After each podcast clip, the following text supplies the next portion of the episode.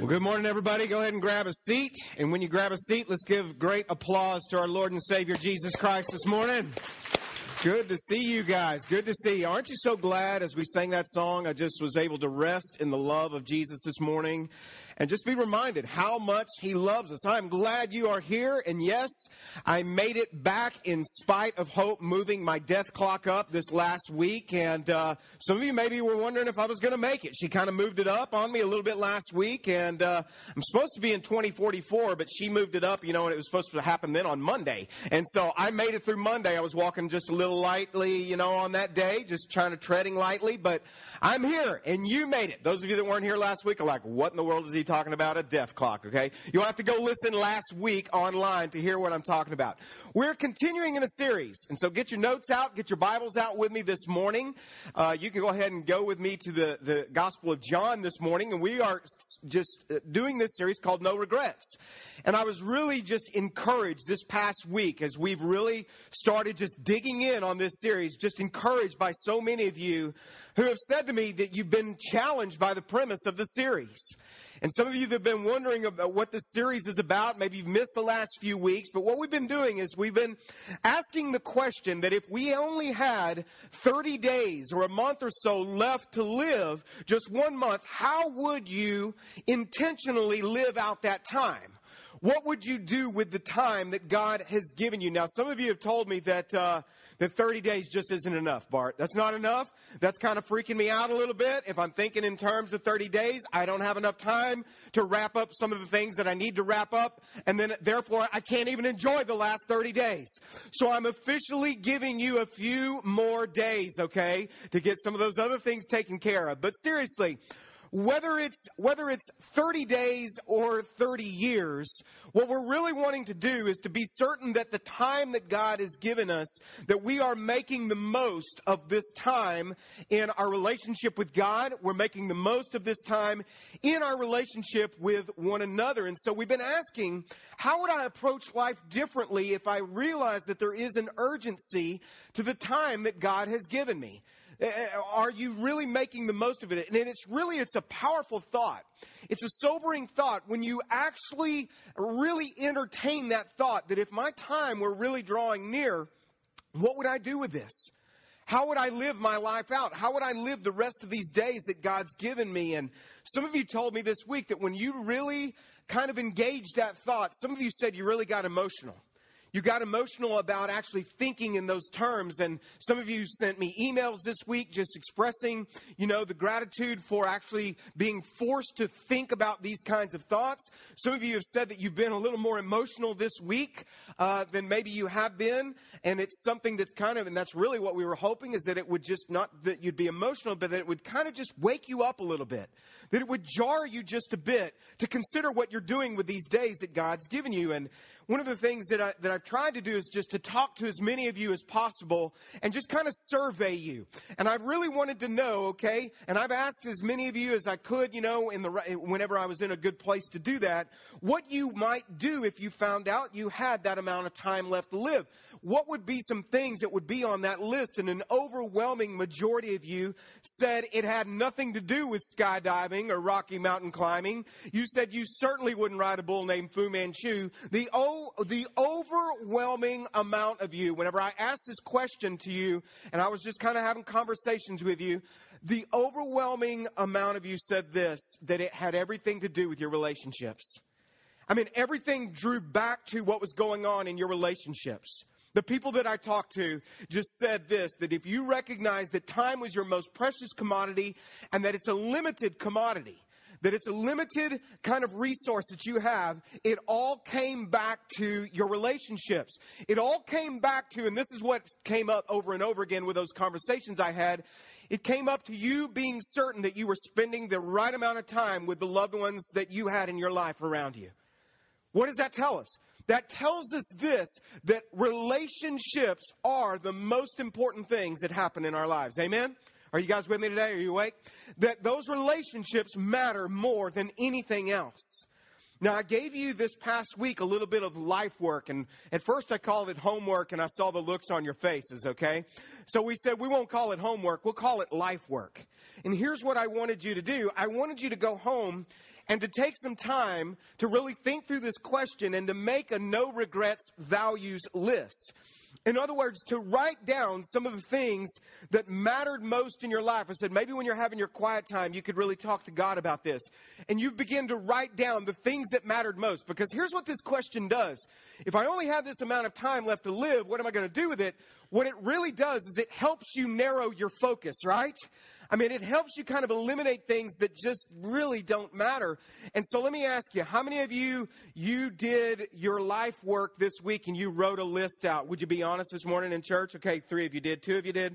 Okay, sometimes I really wish y'all just lie to me. Okay, I really do. It, it would, it would be helpful sometimes if you just lie, okay? You do it anyway, so you might as well do it here, all right, to help me out.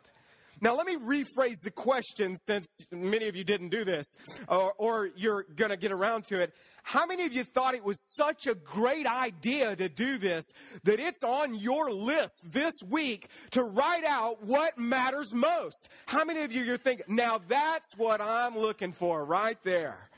That you're actually going to take some time to, you say, why a list? What's the big deal with a list? Because the list provides accountability.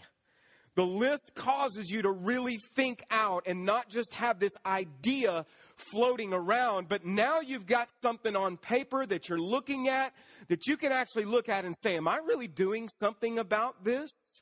Okay, that's why the list is important. Besides that, when I ask that question, I don't look so dumb. Okay, and so thanks for, uh, and so I want you to work on that this week. I really do. I want you to take time to do this life work. And, and it's not just to give you busy work, because we talked about busyness last week. It's to cause you to intentionally think out what matters in my life. What really matters? Who matters in my life? And God, what do I need to really focus in on? And if you woke up with this mindset every single day of living like Danny sang at the beginning, like we sang last week, like and what we're finding so many songs have this theme of actually living like you're dying, what would change in your life? How would things look differently? You know, here's what we know is you'd not only be intentional with what you're doing, but whom you're spending that time with. You'd want to be certain that you were spending it with with these folks that mattered most in your life. And so we talked last week about living passionately. What I want to talk to you about today is this other theme of loving completely.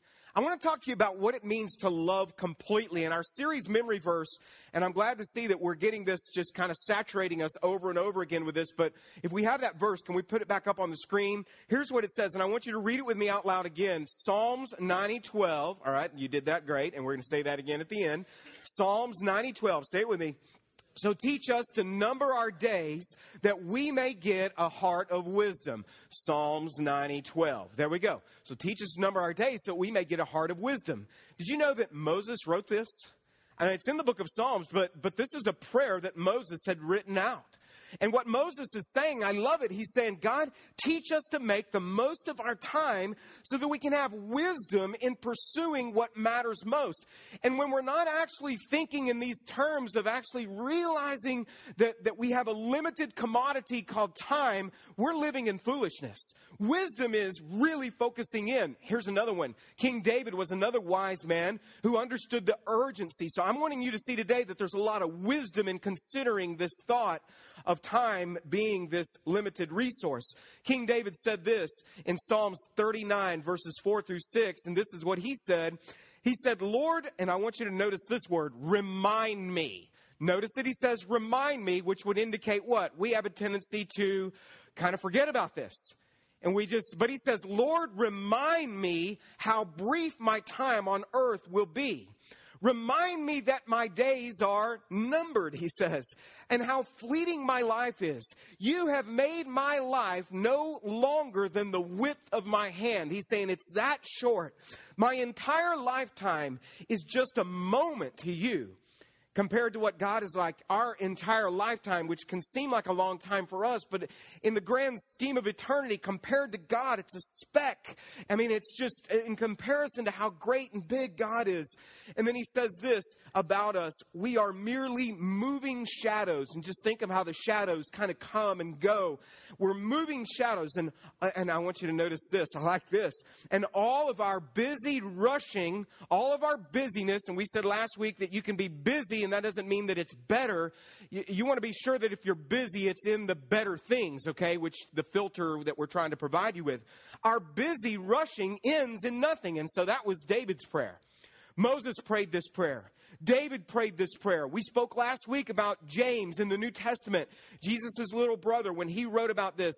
He said, What is your life? You're like a mist. You're here today. You're gone tomorrow. Are you making the most of your time? We see that Paul says in the book of Ephesians to make the most of every opportunity because the days are evil. And, and, what, and what we find when we look at Jesus is that when it says when he made his turn for Jerusalem, you see that Jesus lived with laser focus and intentionality when he knew that his days were drawing near in living passionately, in loving completely, and doing these things that we're talking about. And so we see that this is the whole counsel of God, church. This isn't just us taking one obscure message or one obscure verse and saying, coming up with some catchy, you know, catchy kind of phrase like no regrets the Bible is, is really impressing upon us to consider how brief our time is. And to be sure that in light of that, we're not living in a morbid sense of that idea, but that in light of that, we are living life to the fullest. That we're doing everything we can to love everybody around us with everything within us.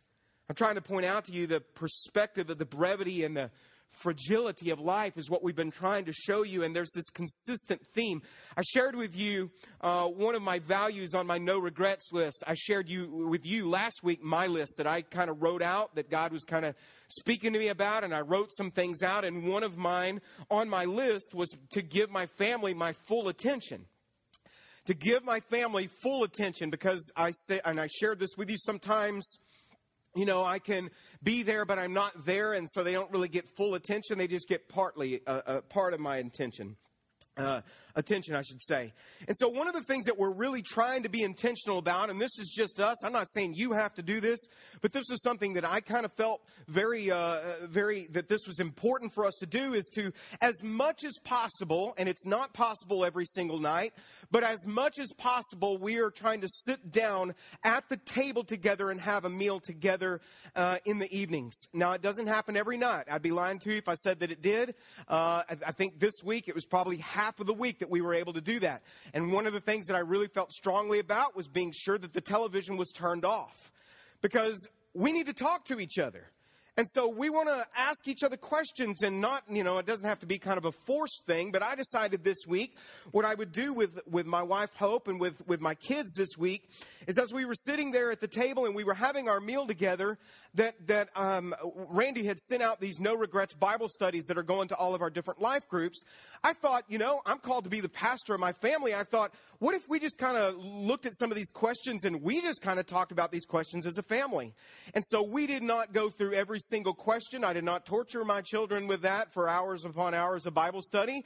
But I did just say, I want to ask y'all some questions, okay? And you may not get these questions because you may not be in a life group that asks these questions, but I want to ask you these questions and I want us to think about them and so I picked out some key questions. And one of the ones that I found brought up the most interesting discussion with my family is if you found out that you only had a few days or a few weeks left to live, what would be some of your biggest regrets? And that was one of the questions that I asked even my kids. I said, What would you regret? What would you regret if you found this out about yourself? And I'm not trying to scare you, but what would you, would there be some things that you would regret? And, and, and so um, it was interesting. Both of my kids, both uh, Luke and Trinity, both of them said, and their answer had something to do with their relationships. It had something to do with, uh, it was funny because Trinity said, Daddy, I would be a little more, I'd be a little more merciful. And there had been an incident that had happened a little earlier, and that was just between us. And I won't say, say, what it was, but God was teaching her mercy on that day. She said, I'd be a little more merciful. I'd be a little more merciful with people around me. I'd be a little more merciful with my brother. Okay? And, and Luke said something along the same lines. But it was interesting that when we asked about what they regretted, it was interesting that for even our kids, it came up relationships. And then Hope spoke up and she said something about that she would regret. And it was also about a relationship. It was, it was something regarding relationships. And this week, one of the things that I did, I thought more about this. What would be some of my biggest regrets? This was a list that I made this past week, and, and, and, and it, it really kind of came to me when I was running because I've shared with you that's a great prayer time for me now. Whenever I'm actually, and, God really speaks to me during that time. And I was running, and I thought, what were some of the things that I really would regret or that I've regretted that, that you know, are in my life? And, and, the, and one of the things, number one, this came up number one, first thing off the, the cuff, just right off the bat, came up in my mind as I was jogging along there, was not being more intentional in really discipling my own children. That came up first thing for me. Okay? And, and it was like, wow, whoa, where'd that come from? God really spoke to me very directly, and it was not being more intentional about discipling my children more. Okay? I disciple a lot of people and I try to work with a lot of folks, but I felt like God was saying, be sure you're discipling your children. That was some regrets that I was getting I was kind of feeling my son Luke is a junior in high school. He's about to be a senior soon. He's going to be moving on. And I'm like, wow, I have limited amount of time with him. Don't blow it, Bart. Okay. And, uh, and so that was the first thing. Uh, the other thing was taking quality time away from my family, not really being there, uh, you know, with them completely in mind and emotion when I'm physically there. And I shared that a little bit with you last week. Sometimes it was because I was grappling with trying to please people that were unpleasable. Which, if I'm really honest, at certain points led me to battle some with some depression in my life as I struggled with that and as I was kind of battling some of that, which also affected my relationships with my families as, as I was battling with some of those, uh, you know, hurt feelings and dealing with some of that. And I just thought, I regret that. I regret that whenever I've been there, I've not been fully there. So God was really kind of sharing that with me. Another one was spending the last 20 years of my life, um, mostly spending the last 20 years of my life overweight, especially in my marriage. And, and I thought about that, you know, and again, I was running and I was thinking as I was running, I was kind of chuckling because I was like, because man, things the last year have been pretty good, if you know what I'm saying, Jack, you know? And, um, my death clock probably just got sped up because Hope's in here, okay? And, uh, but I thought, I regret that. And, and let me just say, and I, am kind of, and you're like, okay, we will give you spiritual scrub brushes for your mind on your way out, okay? But I'm serious about that because it is something to do with relationships. Every single thing that I, as I was running and my regrets, every single regret, I did not have one regret that not deal with relationships in some regard. Don't you find that to be fascinating in your own life, probably as well? You know, and, and, and this was a good exercise for me was to really think through some things that I regret. If you knew that your life, and I want to pose it to you today, if you knew that your life was coming to an end soon, if you knew that, what would be some of your biggest regrets? And then the, the next part of this question, because if you stop right there, that is a discouraging question. But the next part of the question was greatness. The next part of the question, which is what we asked uh, as we were sitting at our dinner table together, is if you knew this, and, and, again, if you don't do the second part, it's a little depressing. If you knew this, it said, if there is something you can fix, though, right now, if there's something in the midst of that regret, how could you start and begin to do that today? Now, there are some things that we will regret that we cannot go back and fix, and those are things we must release to God and trust in His grace and His mercy. Aren't you thankful for His grace and His mercy? We have that in our lives. But the other part of the question is this, and it's really thought provoking. But if you can do something about it, why aren't you doing something about it? Instead of living the rest of your life with that regret, here's what I'm trying to say, church fix it. Do something about it if you can. I mean, that was an awesome part of the question because, you know, we were able to say, okay, you've been living with regret about maybe how you show mercy to others. How can you start showing mercy to others? You've been living re- with regret and maybe how, you know, maybe you've been snapping at people or whatever. How can you show mercy in that sense? Or how can you, how, what can you do differently is what I love that, okay? And so this is not about living in the past because you can't go back and change any of that. I'm not trying to make you feel bad about that, so I don't want you going out of here beating yourself up about those things, but you absolutely, and what God's trying to get your attention in is that you absolutely can do something about what's happening in your life going forward. Amen? You can do something about that. And what God's trying to show you is these certain areas that he's trying to speak to you about that you know are values in your life. Look with me in John chapter 8. We're going to we're going to just take a few moments just to look in John chapter 8 at a, at a familiar passage of scripture. Some of you know it well. Some of you maybe are newer to the faith, and so you're not real familiar with this. I love this passage. I love this story. You're going to get a real clear window into the mercy and the love of Jesus. You're going to see what he's like and, and see his character and how he treats people whose lives are messed up. I love this so much. And, and we're going to learn some things from this passage of scripture about how to love people around us completely. John chapter 8, and we're going to start in verse 3. I'm reading NLT today. Here's what the Word of God says. He says, as he was speaking now let me just let me give you some context. Jesus was in the in the temple. He's in the synagogue. He's teaching. When jesus was teaching people gathered around him I mean, they got all around him because he was saying the most profound things from God because he was God and it was changing people's lives. And so a crowd was gathered around him. It would be like Jesus being in a place like this and he's doing a teaching and people are listening to him. And, and, and here's what it says. As he was speaking, like I'm speaking right now, the teachers of religious law and the Pharisees brought a woman who had been caught in the act of adultery. They put her in front of the crowd. So I want you just to pause with me for a second. These teachers of the religious law, these Pharisees, they were kind of like the spiritual policemen of their time. And, and so they were always watching everyone else and looking at what everyone else was doing. They were, they were spiritual intimidators is what they were. And so people were intimidated by their presence. And they felt like it was their job to enforce the religious laws of Moses, the Mosaic law. And so they would work really hard at finding flaw in, and and and in others and looking at this and, and, and trying to do something about it. And when they didn't, people felt so oppressed by their faith. And in this situation, it wasn't so much about enforcing the Mosaic law in order to keep things holy. This is not what their motive was.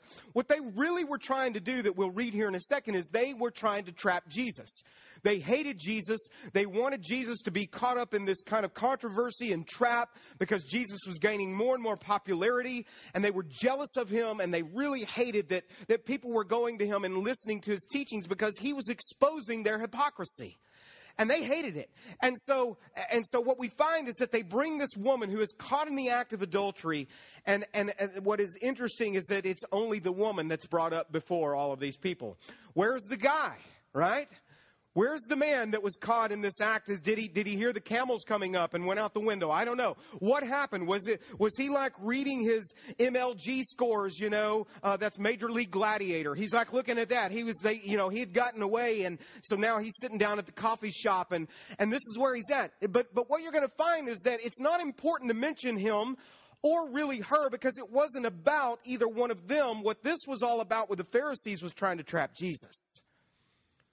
And so they're going to use this woman as a piece of meat, literally, before a group of people. And here's what it says Jesus is teaching probably upon mercy, upon grace, upon love, and all of these things. And they're going to bring this woman and throw her down in front of him and say, Teacher, they said to Jesus, this woman was caught in the act of adultery. The law of Moses, so they wanted to be real clear about how much they knew about the law of Moses. It says to stone her. What do you say? And they were trying to trap him into saying something that they could use against him. Now, the trap, again, is they're trying to force one of two answers. Either he answers that, uh, you know, either answers that he uses, they're going to use against him. So if he says, well, don't stone her, then they're going to say, see, this guy can't be a prophet of God. He doesn't even embrace the Mosaic law. And so therefore, it was not going to be good for Jesus. But if he says, yes, go ahead and stone her, then he would be breaking Roman law because a Jew could not enforce something like that. Plus, Jesus was known as a man of compassion. He was known as someone who was a man of forgiveness, and, and so that would kind of go down in the eyes of the people, and he'd look more like a Pharisee to the people. And so he, had had this reputation of compassion at this point. They put him in this jam, and so you can imagine they're so prideful at this point, thinking, We've got him. We've got him. He is trapped. I don't know exactly what he's going to say, but either way he goes, they're probably high fiving each other. They're snickering under their breath. And, and, and you can just kind of sense that in this crowd, that because people would often follow their spiritual leaders, that people were starting to pick up stones, getting ready to pelt her, this woman to death with rocks. This is what they did in this time. And they, you know, it was probably like this movie unfolding and they're like, stone her, stone her, you know, and so this mob crowd's kind of building at this point. Now here's what we're going to find. It's getting really intense. And it says in the rest of verse 6, this is what Jesus does. And I love this. Jesus stooped down and he wrote in the dust with his finger. So what in the world is Jesus doing here? This is something that is so obscure at this point, and I'm, I'm sure it probably had something to do with taking all of the attention that was focused on this woman. Could you imagine being that woman in front of all of these people and how they felt? And so it was taking the attention off of the woman who's being castigated in front of all of these people. So he kind of breaks the momentum of this mob and this riot that's about to happen where they are about to have a public execution right here in this place and, and you can almost just kind of see him writing in the dust with his finger. And now everyone's watching him. It's like, what is he doing? This curious thing that he's doing with his finger here. And, and so he begins to do this. And now there's a lot of speculation on what Jesus was writing. I, I actually, I enjoy kind of speculating about what he wrote a little bit. With the Bible doesn't really say what he wrote. I mean, he could have been writing the names of the people in the crowd who had committed adultery themselves. You know, he may have been writing something like that, like, I, I know who you are. You know, I'm writing your names out. He may have been writing the names of the Pharisees' girlfriends. We don't know. I mean, we don't know what he was doing there. He might have been writing Pharisees are dumb, you know, or something like that. Or maybe he just wrote Jesus was here. I don't know. We don't know what Jesus was writing. It doesn't really matter, but we do know what he said. Okay? This is what he said. They kept demanding an answer. They're like, you, you gotta, you gotta answer this, because he's just writing stuff in the dust. He's just writing stuff in the dust. So finally, he stands up. He stood up again and he said this, all right.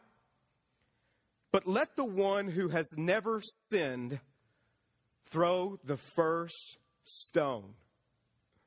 Boom, man, I love that. That's awesome. As he does this, can you just imagine the looks on these guys' faces whenever he said this? I love it. All right. Yeah, you're right. You guys are right.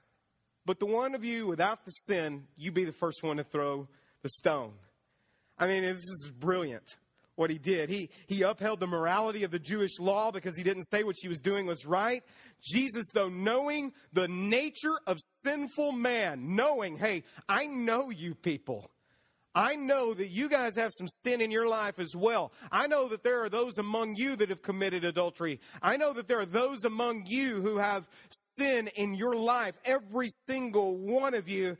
And so what does he do? He fully puts it back on them. And then it says this, and I had really never noticed this until this week. Again, then he stooped down again and wrote in the dust. And I thought, that was so bizarre that he did this. He went back down, and I thought, okay, what's he writing in the dust? I thought he probably wrote booyah or something like that. That's what I was thinking, or ha ha, or some, I don't know. Um, that's because that's what I would have written, okay? And, uh, but it was awesome. So he goes back to writing in the, in the dust again, and it says this When the accusers heard this, they slipped away one by one, beginning with the oldest. Now, why was it starting with the oldest? Because they knew they had been gotten, right? And they're like, he got us. And the oldest, as the oldest began to walk away, those who were the younger ones who were ready to get in on this action here, they were like, okay, the older guys are walking away. We better walk away too. So it's starting with the oldest until only Jesus. And I want you to go there to this place with Jesus and this woman. You go there with me to this place. I want you to envision what this looked like to where on, until only Jesus was left in the middle of the crowd with this woman. As these people walked away, what were they doing? They were walking away in admittance of their own sinfulness. They were walking away and their body language was saying, and they were probably grumbling, what are we going to do with all these rocks now? You know, I mean, they're just, what are we going to do now as this happened and where there was all of this commotion and all of this ruckus, where people were worked up in a frenzy to play a part of a public execution. Say, man, does that stuff really happen? It still happens in the Middle East, where they kind of get all worked up in a frenzy like this. And, and it was just quiet now. And it was just this broken down woman, this sinful woman whose clothing was probably torn and tattered and was probably just just so broken and bruised and she's there before him and she's in the presence of this sinless innocent compassionate merciful Jesus the kind of man that this woman had likely probably never met but had only known other kinds of men. And then Jesus stood up again and he said to the woman in verse 10, Where are your accusers?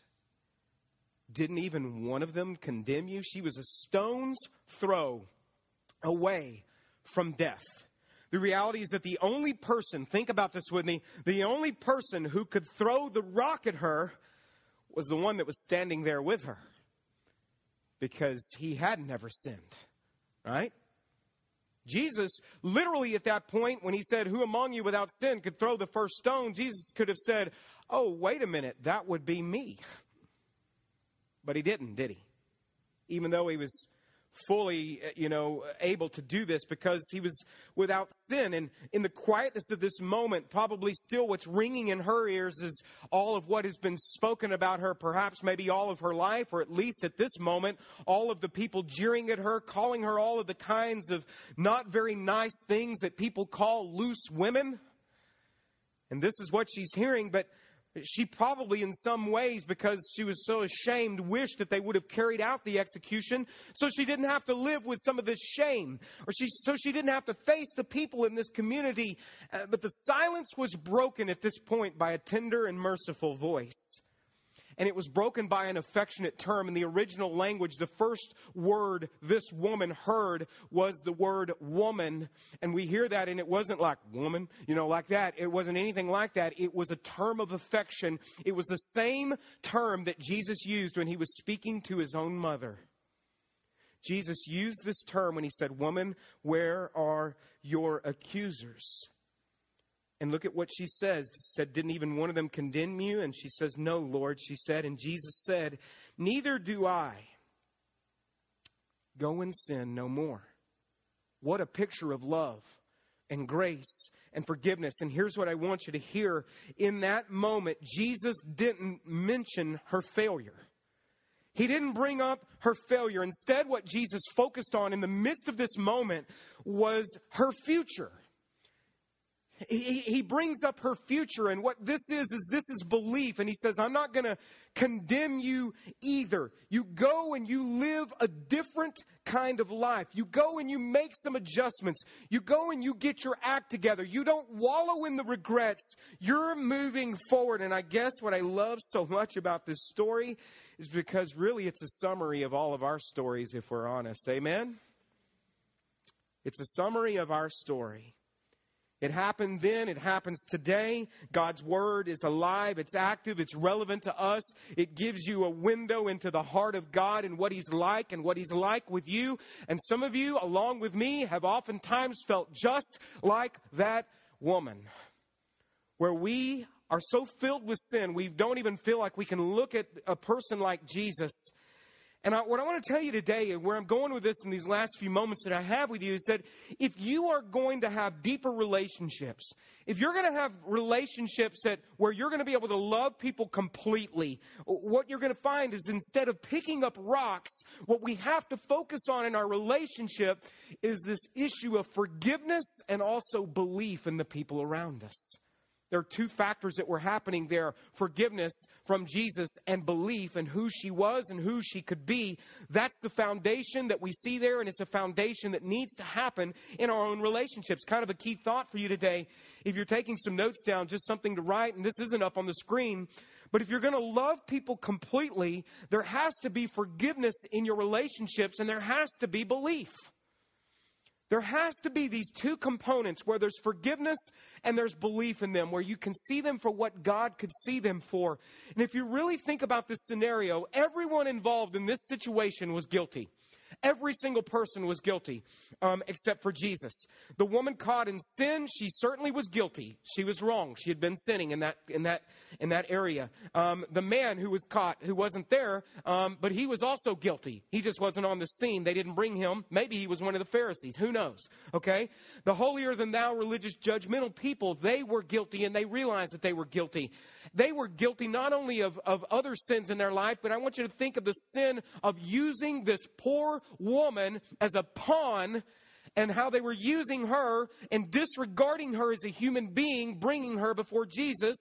That's sin in and of itself. These are all real life situations, and what we find is these same kinds of dynamics come into play in most of our lives. The reality is that all of us are sinners and that we're all guilty in one way or another. Even when we're in the right, we're still a sinner. We still have sin in our lives. Rarely ever, what God is trying to show us, rarely ever is there an innocent party other than God Himself. Rarely ever is there an innocent party. Nobody was innocent here. They all walked away because they're guilty. What we're trying to say in this series, what we're trying to say to you today is this. If relationships really are important to us, and that what is what filters to the top, you know, or comes to the top there for us. If we're going to deepen these relationships and love people completely, whether we have five days left or 50 years left to live, they have to have forgiveness in them and belief. They've got to have these things because here's what I know because people can be pretty messy, right? Relationships are messy. They can get really ugly. And even though they're really ugly and they're really messy, we are still wired up to need them in our lives. It's in your genetic code to need other people. God said, and when He saw that Adam was alone, He, he said, This is not good. And so we need others within our lives. That's why if we had one month to live, it wouldn't be spent counting our money. It wouldn't be spent waxing our car or working on our house. It wouldn't be spent spending more time at the office and being sure that we're being a perfectionist there. It would be spent focusing on the people that matter most in our lives. And so, because these things are so important to us, there has to be this forgiveness and there has to be this, this belief. I, I, um, I really am becoming more and more in my life, I'm becoming more introverted. I, am kind of a naturally introverted in certain ways. I can be extroverted as I need to be, but my natural bent is towards being an introvert. And even as an introvert, and what that means for me is that to recharge, I need to be alone. That's how I recharge is by getting alone, by getting alone with God, by going for jogs by myself, things like that. That's how I recharge. Some of you aren't like that. Some of you, you recharge by being around groups of people. Some of you, though, you relate to exactly what I'm talking about. And so be, alone time is important for me for my own spiritual and emotional well-being. But here's what I know is that even in that alone time, I still realize this as an introvert, I still need people. I still need people in my life. And even though, and, and we're often tempted to avoid relationships because they get messy, they're often filled with drama. And, and, and so, what do you do with all that? One of my most astute observations of being in the ministry for nearly 25 years now is this, is this may shock you. Here's my, my observation. Are you ready for it? Nobody's normal. Nobody is normal. We're all jacked up to some degree. Does everybody get that? We all realize that? We all are flawed. We're all odd. We're all strange. Some of you are just downright creepy, if I'm being honest, okay? I'm kidding, okay? No, no, I'm not, but really. Um, there are no exceptions. And if you think you're an exception to that rule, it just means this. You lack the self awareness to know that you're really a total nut job. Okay? Because we're all really messed up. You might look normal on the outside, and some of you maybe have this down a little more than others. Uh, but, but here's the thing on the inside, you all have an inner weirdo. We all are like this. This is what we are dealing with, it's what we're struggling with. If you're with me, if you're brave enough to admit that you are not normal, would you raise your hands with me today? If you know that you're sitting next to someone that is not normal, would you raise your hands today? Some of you are throwing both hands up because you know that that is the truth.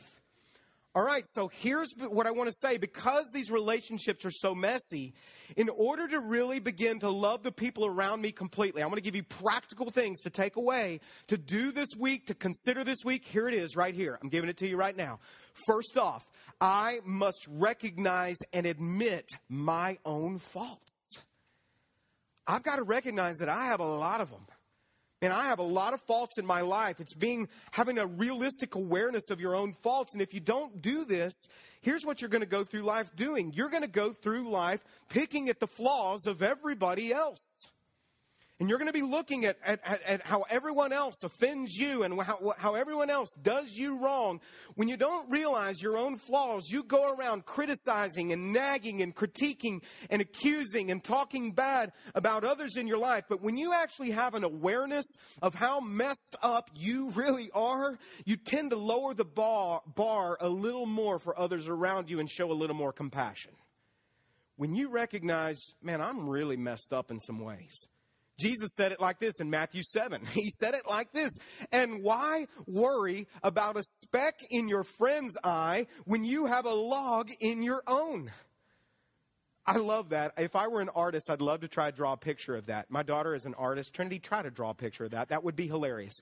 Because you, I, I see this guy that's trying to go up to someone. Hey, you got something in your eye right there. And he's got a big telephone pole and he's killing people while he's knocking people over trying to help someone.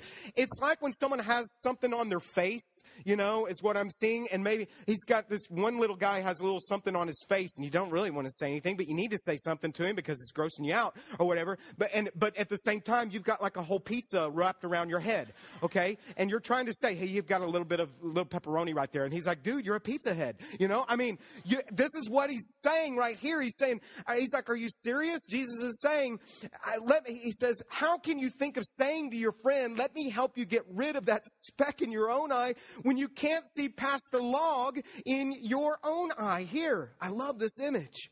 I'm going to challenge you to do. Here's uh, something very practical again this week. Don't come back and lie next week, though. Tell me you did it, okay? Be sure you did it. Right, here's the deal. Here's what I want you to do. I want to encourage you to take a few moments while you're making your list this week of what's important to you. And this is going to be painful for some of you, but I want you to also make on another page a list of your own faults. Just make a list of where you know that you have some flaws. It's a tough exercise, but it's a worthy one.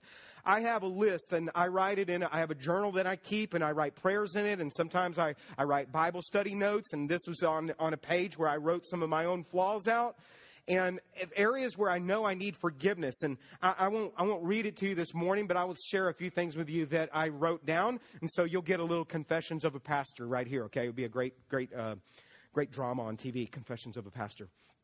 Here's what I wrote I'm selfish. I'm often prideful. I'm often insecure. I'm too competitive. I wrote this I can be hypersensitive. I wrote um, that I can be impatient on certain days when stressed. I wrote that I'm easily angered sometimes and can be rude. I wrote that I often hate people that don't use their turn signals. okay? I had to write that one down, and Trinity knows she rides in the truck with me. I have low self control when it comes to eating, oftentimes. I wrote I can be lazy. I can make snap judgments about people, okay? Here's the sad thing, guys. This list could keep going on and on and on. That's what I found. It could keep going on and on. I have a messy life. Why? Because I'm messy. I'm messy. I'm messed up. Even though I'm a pastor, I'm so messed up in so many different areas. And the sad thing is, those were just things that happened yesterday that I wrote down, you know? Those are just the things I was feeling yesterday. And, and it's like amazing. I can, I, I just have these areas in my life that I realize. Some of you are like, man, why do we come to this church? Well, you should have seen my list before I started following Jesus, okay? I mean, because I don't, I don't want to make you feel bad about yourself or wallow in self condemnation, but I think it's, it's a healthy thing to be reminded of how much you need forgiveness. How much you need it in your own life. It causes us to be more accepting. Here's the other thing. Number two, I identify the significant people in my life.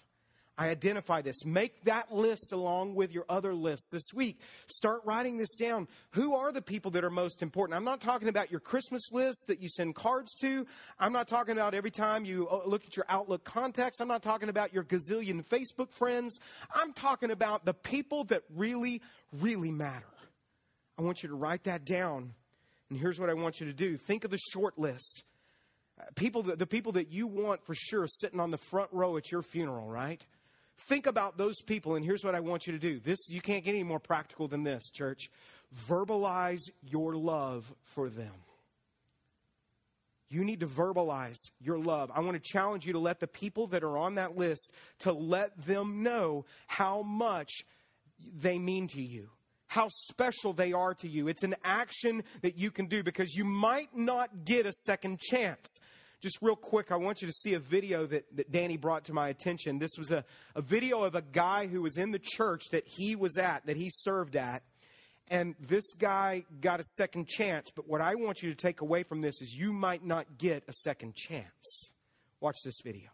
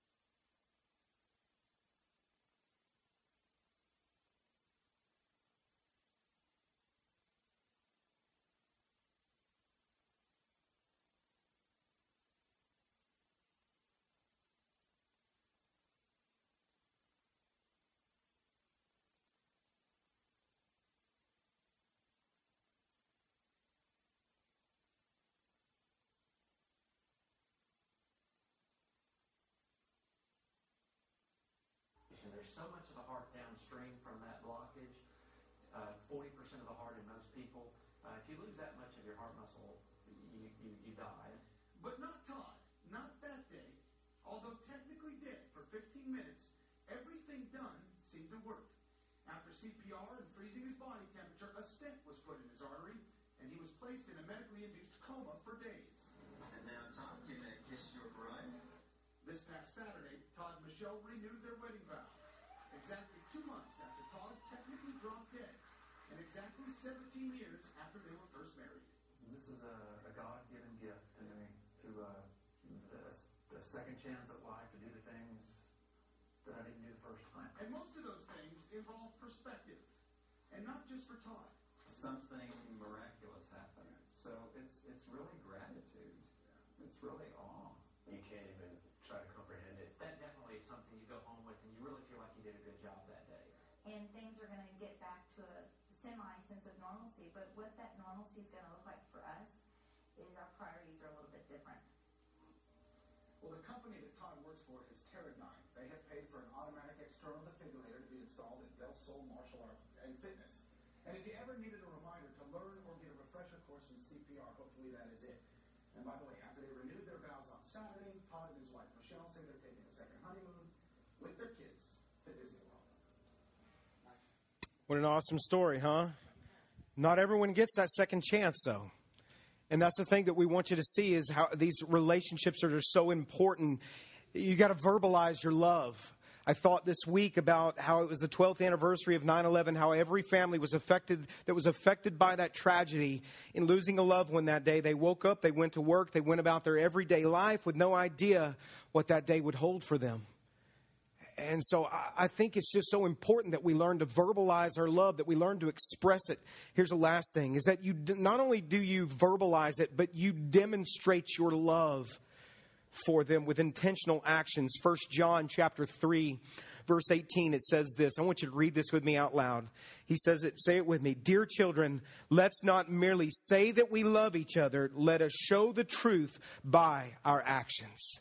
Let's not just just say it. Let's live it out. Let's be intentional about this, and that's by doing the small things. It doesn't always have to be by the big things, but it's just the small acts that you do on a consistent basis. It's loving the way that Jesus loved, and the way that Jesus loved was by a death to self, and it's dying to self on a regular on a regular basis and loving completely. Here's this right here: is that I'm to love the people in my life like I'm forgiven. I love like I am forgiven.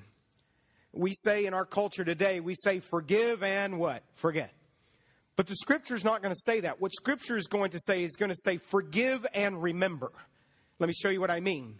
Colossians chapter 3 says this Since God chose you to be the holy people he loves, you must clothe yourselves with tenderhearted mercy and kindness and humility and gentleness and patience. Make allowance for each other's faults and forgive anyone who offends you. And what's the next word? Remember. Remember this that the Lord forgave you, so you must forgive others. Above all, clothe yourselves with love, which binds us all together in perfect harmony. We're called to forgive and remember. We forgive others around us because of our own flaws and our own faults and how much we've been forgiven. And we remember all that Jesus has done for us. So the question that you end with today is who do I need to clean things up with? Because they're so messy. If I had one month to live, you know, who is it that I need to make amends with if that's still possible? And I want to challenge you this week to begin praying about that and asking God to show you. Um, don't wait till you're on your deathbed. Don't wait if, if, if, maybe things aren't right between you as spouses right now or between you and a child or what. I'm not saying that it's just going to fix everything immediately. I'm not saying that's, I'm not making that promise to you that, and I'm saying even in some cases, as you do your part, I'm not saying you can control the other person because you can't. But what I'm trying to say is that you don't want to live with regrets. You want to be sure that you're doing your part to be certain that you're loving others completely. I want to ask you to pray with me as we wrap this up this morning in prayer. Forgiveness is a hard thing to talk about, but you need to know that it's not a feeling, it is a choice. It's not a feeling, it's a choice. I want to challenge you. And I know I'm not trying to be unrealistic about this, but I want to challenge you this week to really give some thought about this, to give some time. Can you imagine how different your life would begin to be if you live with this kind of no regrets mentality? Can you see how you would begin to see other people different when you understood your own brokenness? When you understood the, the forgiveness that God has, has given you, it, it almost seems the way that God has forgiven us, it almost seems irrational.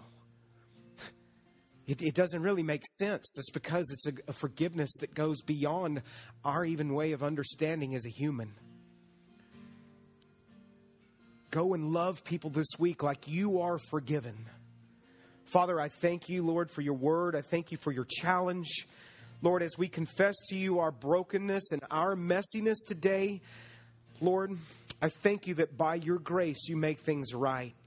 As you're sitting here, just take a second in the silence of your heart And if you haven't in a little while, maybe you just need to confess before God and say, God, I just confess before you that I'm just really broken. Lord, I am a messy sinner. Lord, I need your forgiveness in my life. Lord, I need to realize that forgiveness in my life so that I can love others more freely and pass that forgiveness on.